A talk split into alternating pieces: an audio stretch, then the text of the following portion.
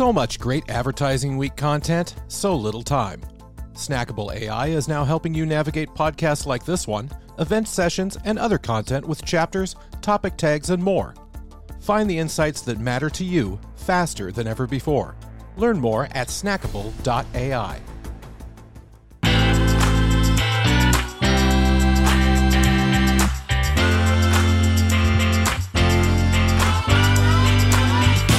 A leader throughout her life, activist, author, and award winning journalist Aisha Sesay has dedicated her career to empowering and amplifying the voices of young women across Africa. On this episode of the AW360 podcast, I speak with the former CNN international journalist and correspondent about her perspectives on modern activism, the struggles activists face in an always on and arguably over-informed world, and her new podcast, The Accidental Activist. I hope you enjoy this episode.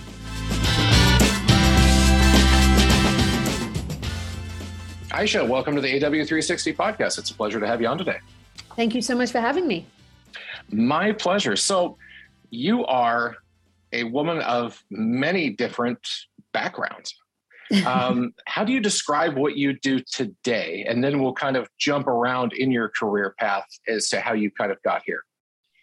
Um, let me say, I was thrilled when people started throwing around the term multi hyphenate. I loved it. I was like, okay, great. Um, that's where I sit in a world where I'm a journalist, I'm an author, I'm an activist. Um, I, I am I am many things, and you know, originally coming from spending 13 years at CNN as an on-screen talent. So um, now that I sit as a CEO of OK Media, the journalism still continues, but I have double the hats that I wear. Excellent. Well, everything you just listed is everything I want to be. Okay, I'm just going to go ahead and say that and get that out of the way. I aspire to be all of these things. I have absolutely no idea how to get there. so, if you could, starting with activism, let's dive into that a little bit. How did you get into activism? I say to people that I'm an accidental activist, which um, is actually the name of my brand new podcast. I'm also a podcaster. Um, so I am an accidental activist, and it really came by way of the 2014 abduction of 276 Nigerian schoolgirls. I was working at CNN at the time when the story broke, and I felt that the response was inadequate. And and when i say that i mean the telling of the story was short lived and people moved on quickly as they tend to do in today's news cycle. And it, it, it, I think as an African woman, as a child who comes from a family where um, you know, before my mother, they weren't educated. I understood and personally benefited from the power of education. So that story struck me differently. And I felt that long after the world's attention had moved on, we we had a responsibility, and certainly I felt a responsibility to keep bringing people's attention back to the fact that these girls were missing. And that kind of just morphed into doing more and more. Um, talks using my voice, using my platform, moderating, um, joining um, different boards, and, ultimately setting up my own not for profit, uh, We Can Lead, which is a not for profit organization that until COVID hit, was operating in Sierra Leone and providing in person um, empowerment lessons to um, adolescent girls, helping them really identify their own passions. So, yeah, it all started from a news story back in 2014. Just out of my own curiosity, it feels like in the world we live in today, and increasingly so as we go on, this is not to sound depressing or anything of the sort. It's just kind of how I perceive the world. It feels like there's so many different areas where one would want to be an activist. You chose yours through the path through CNN. What kind of advice would you give someone who is looking to be an activist who many like myself are having a hard time determining what is the thing or things that I care most about that I want to go out and make a difference?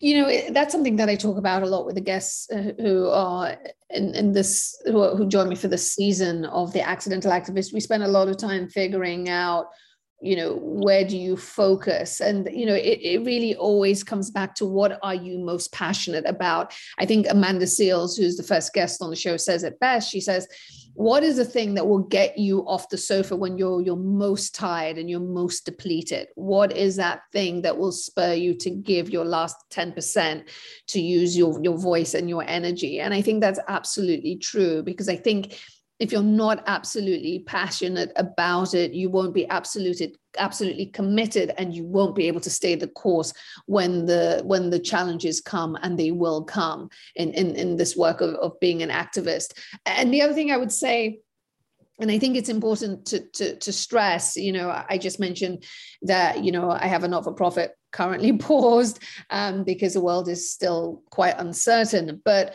um, one of the things I, I say to people is don't think that activism equates to running off to set up a not for profit. I think people have to figure out their entry point and there are different entry points to people or for people in, in doing the work of an activist. For some people it's marching. For some people it is sharing on social media. For some people it's fundraising. Um, for some people it's creating petitions. Find your entry level and it's okay. You know you just need to do your part whatever that part is. And do you find that there is more challenged now than before with with activism? Or do you find that it's um, a little bit easier because of the way technology enables us to communicate? Or is there really no difference? Oh i, I would say for certain that social media and you know and, and technology has made has made it a, a much more easily accessible world for for people um mm-hmm. and and I'm, I'm so thankful for that i'm so thankful that there's less of a sense that people need permission or to be invited in that they can now take the onus and they can use um, social media to to to, to organize to um, amplify and, and and to do this work. Um, and in some cases it's through social media that they even hear about the issues and figure out what they're passionate about. So you know i think you know we all know we've said it many many times social media has brought a kind of connectedness you know to the world between us all um, for good and for bad. And i think certainly in terms of opening up opening up the world of activism, it's been for good. And going back to, to something you said earlier, keeping in front of people and one of the struggles that, you know, with the, the news cycle, the way it works in, in the world today is we do have very short attention spans. I think we're, realizing that, you know, as we're recording this, you know, not only are we coming out of a pandemic, presumably, um, but you know, there, there's a war going on in in a, the Ukraine, and it's really difficult. And for me personally, just as I notice things, it's frustrating to see people sort of you know, okay, mm, that's yesterday's news. What's next? But well, it hasn't, you know, it hasn't run its course. It hasn't completed. It hasn't resolved. It's, I can't even imagine as somebody who is very passionate about the things you've been passionate about over time, how that must feel and how so how do you how do you deal with that both you know personally and professionally how do you keep in front of it and keep it in front of others it's really hard I, you know and it's one of the things that i wrestle with and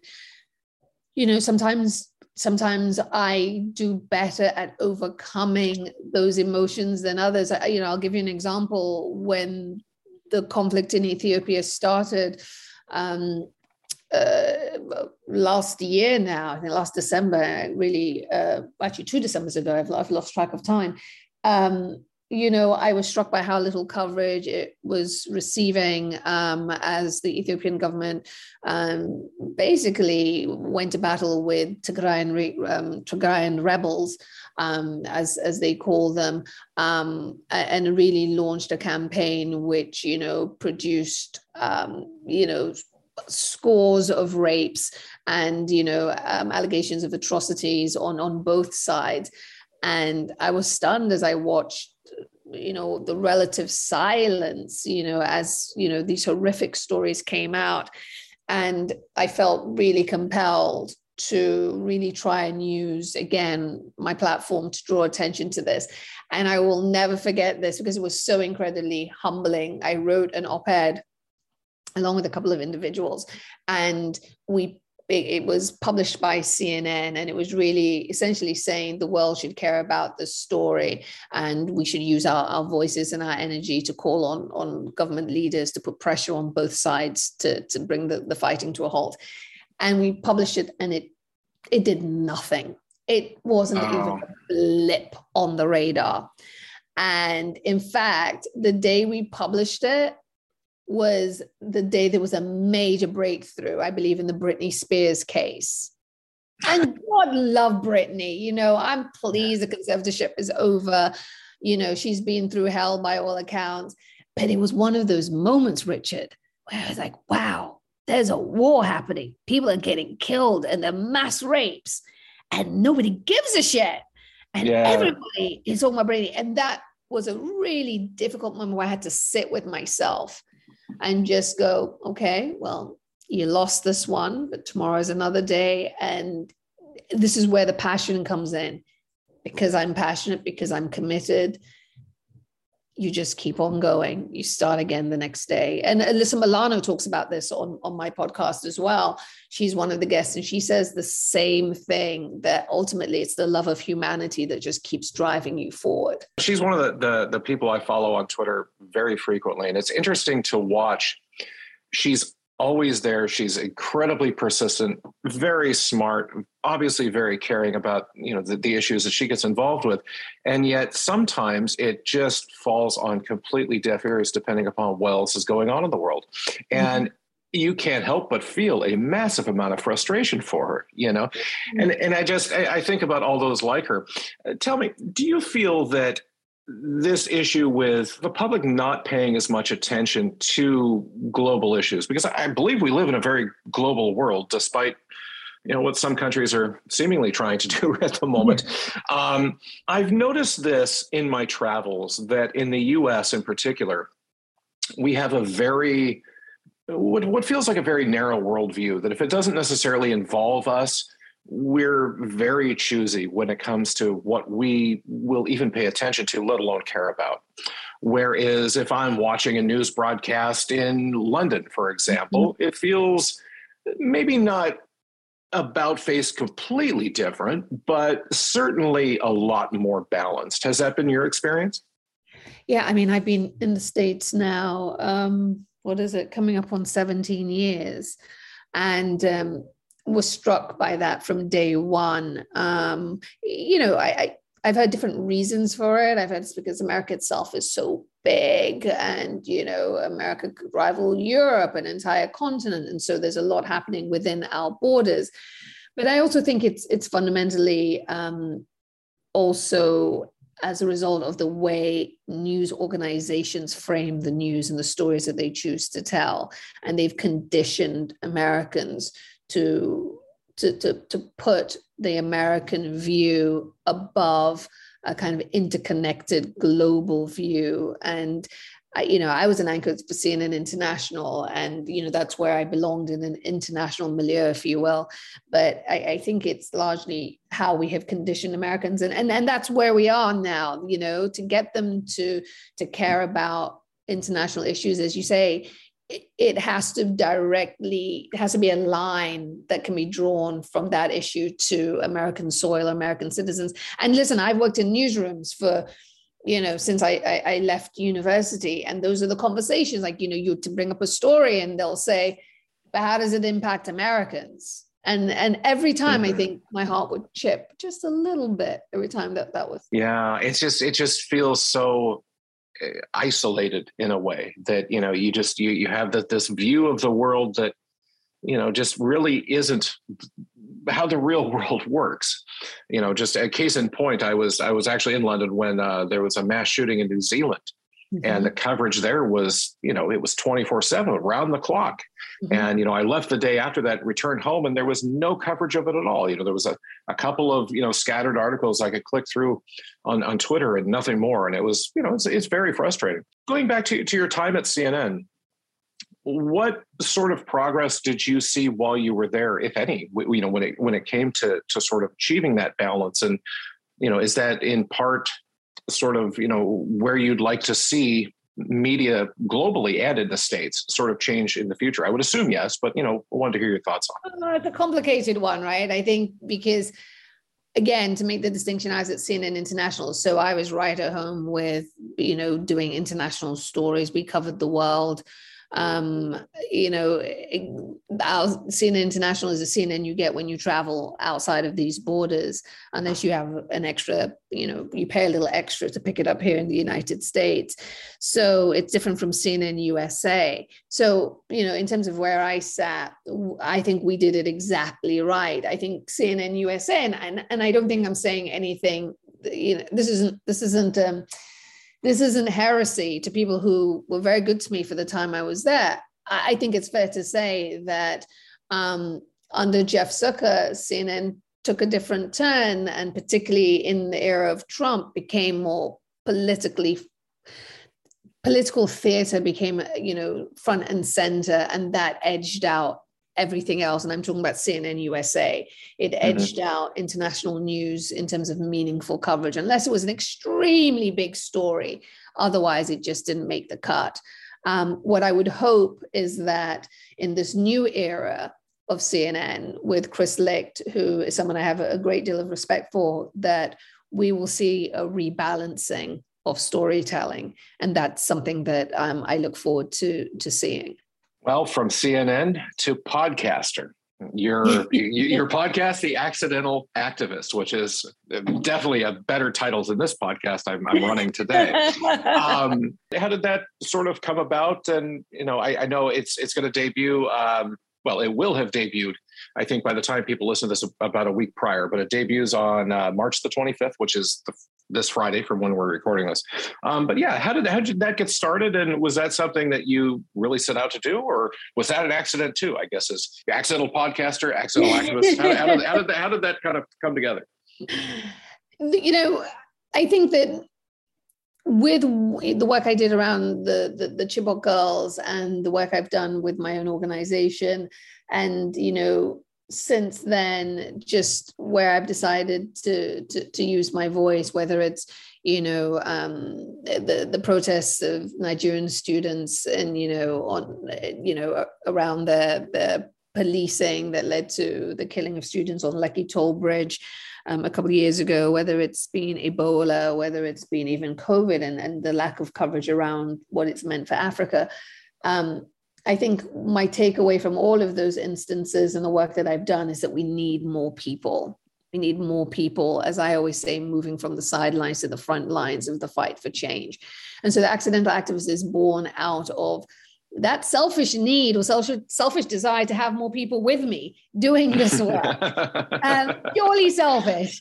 And um, I, you know, I felt that, you know, creating a show where you know we could show or we could illustrate via stories of people who are in the public eye which you know would would would attract a certain level of attention to the show but who were going about their their daily business and then something clicked changed tripped them up and then you know they flipped their lives to incorporate activism. I felt that was really and i still feel it really incredibly inspiring and what I hope is that people will listen to the show and they'll be like, huh, you know, that accidental activist moment, you know, you know, changed the course of, you know, Margaret Cho's life, or, you know, um, again, um, uh, Alyson Stoner's life, uh, or Forest Whitaker's life. And and now look they're doing this work. So i don't have to be born to this this this work. I don't have to have been doing it.